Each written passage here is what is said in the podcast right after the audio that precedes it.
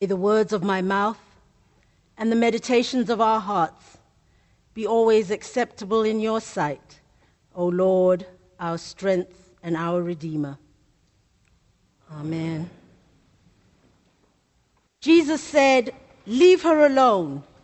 She bought it so that she might keep it for the day of my burial. You always have the poor with you, but you do not always have me. A couple of weeks ago, Todd reminded us that the gospel lessons in Lent are not like the gospel lessons in Epiphany.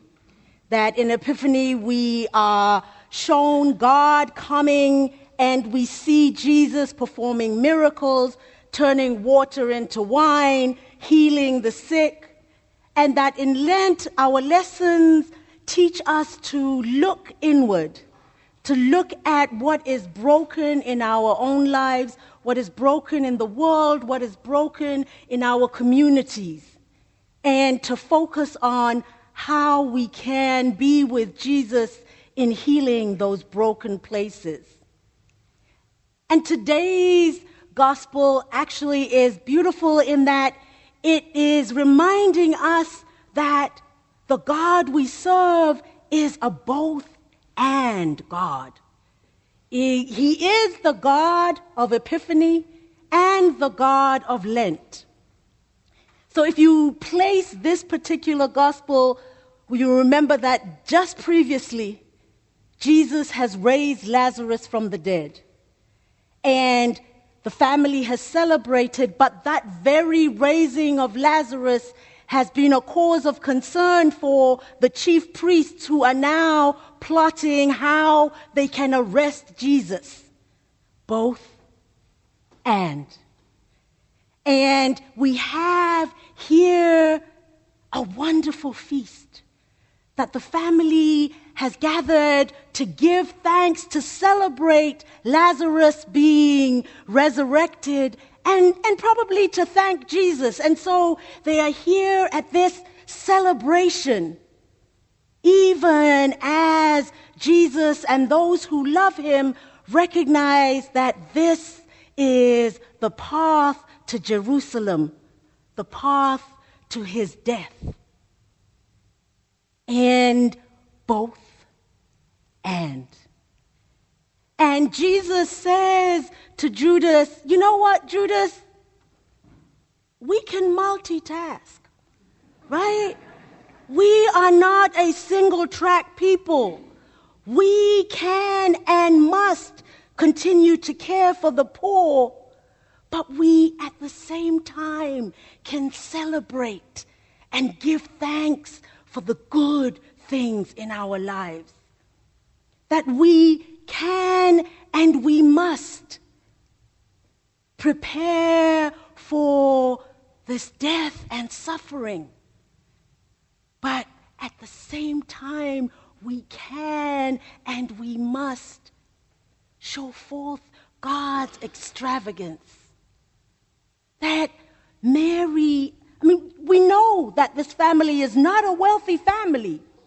So when we ask ourselves, Mary, how has she saved up this money that when Judas talks about it, that is a year's worth of wages. So that she has, what has she done? The gospel doesn't tell us what she has given up. It doesn't tell us the places that she sacrificed, the places that she cut the housekeeping money so that she can put aside this time for this time, this perfume that she is going to pour on Jesus' feet, to pour on his feet to say, Thank you for giving me back my brother. And also, I know the path that you have chosen. I have to say, I have to admit that Jesus, in saying to Judas, we can multitask, is also saying, don't be distracted. Don't allow one aspect of our ministry to close your eyes to another aspect of our ministry. And as I was preparing this sermon, I was distracted. I kept going back to, and Martha was serving. Because I'm still feeling some kind of way, you know, about Mary sitting at Jesus' feet and Jesus saying she has chosen the better path. Because then, didn't Jesus eat? And if Martha had been sitting at his feet, who would have eaten that night? No one. So I, am still feeling some kind of way about this that Martha is still serving. Martha is still serving, and Mary is being extravagant. And Jesus said to me as I was fighting with this Martha still serving, Jesus said, Don't be distracted. Remember who Martha is. She is a both and disciple. She is the one in just the previous verses who has said, I know that you can raise my brother from the dead. I know that you are the Messiah come to save your people. So Martha is a full witness to the greatness of God and she serves meals. She is a both and disciple. And that is what we are called to be both and followers of Christ. We are called to be those who stand up and speak out about injustice we are called to be those who name white supremacy in our government, in our institutions. We are those who are called to look after the poor. We are those who are meant to tell the world all the places that are broken and we are those who are called to let the world know that we have been saved. We have already been claimed and redeemed. We also are the ones who are called to come to this table and feast as part of God's family. We are called also to be those who show out to the world the exuberance, the extravagance of a God who created this whole world, who loved us enough to send his son to walk this journey with us. We are called to be a both and people.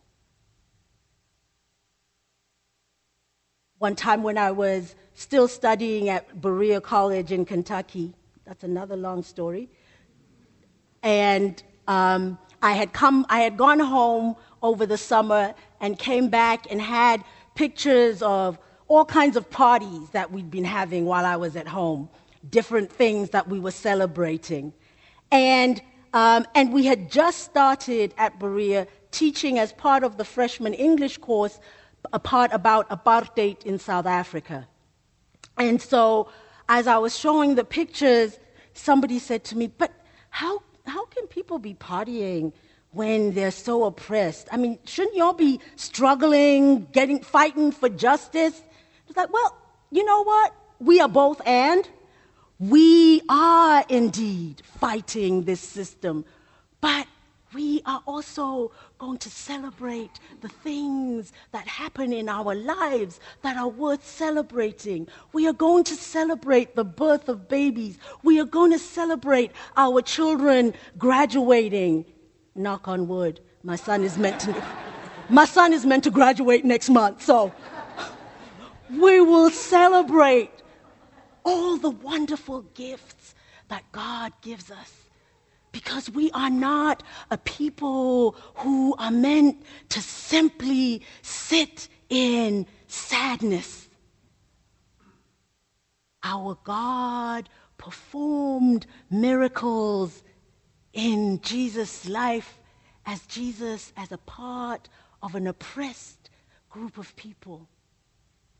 Martha, Mary, and Lazarus threw this party to thank Jesus as part of an oppressed people.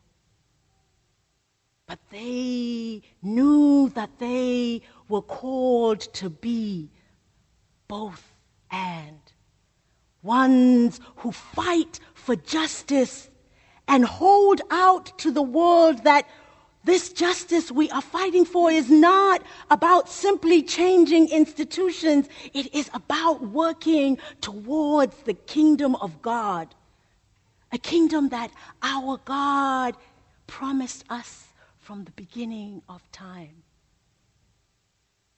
When I was living in Nashville, I was asked by a hospice in Nashville and an Episcopal church in Nashville to help them with a partnership in South Africa. So the hospice was already partnered with a church, uh, hospice in South Africa, and the church said, you know, we would like to be part of this, this community. And so it just turned out that the hospice was partnered with a hospice in Krugersdorp, which is the town around which my parents and, and I grew up. And so, in looking for a church for them to partner, I chose a church in Kagiso, the, the, the township where my mother grew up. And the church in Nashville was one, is one of the wealthiest churches in, in the, the Diocese of Tennessee. And the church in Kagiso was a tiny, I mean, the church building could have fit into one of the smaller meeting rooms of St. George's, the church in Nashville. Um, and, but we went and we spent 10 days with people at the hospice and at the church. And on our last day, as we were leaving from a church service at St. Thomas in Kagiso, and the, the people from the church had escorted us to our bus singing gospel songs all the way and you know and telling us that they are ready for us to come back and we get on the bus and one of the people from St. George's said to me, Well, how can they be so happy? They have so little. I'm looking, I see poverty. I see people still in transition from apartheid. How can they be so happy? And I said, You know, I'm not sure that happy is the right word. I would say that they are a people with joy.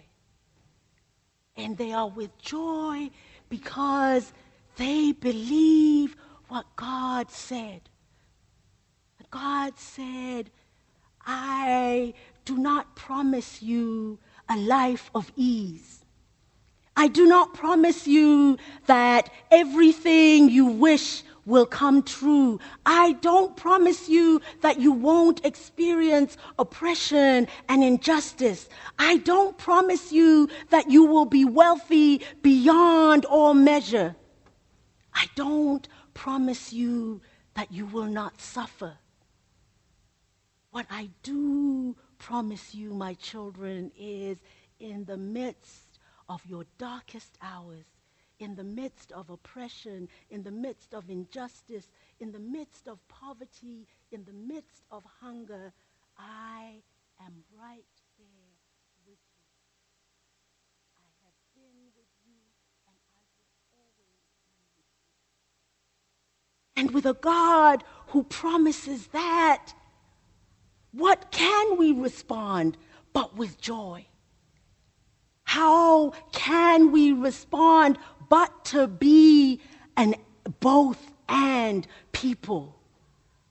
Both calling out those places of brokenness in our world, in our community, those places of brokenness even in our church. That we have to be those people. But because of who our God is, we also have to be those people who break open expensive jars of oil and pour it on one another to heal those places of suffering. We have to be a people who thanks our God by celebrating her with love and joy. We have to be a both and people. Amen.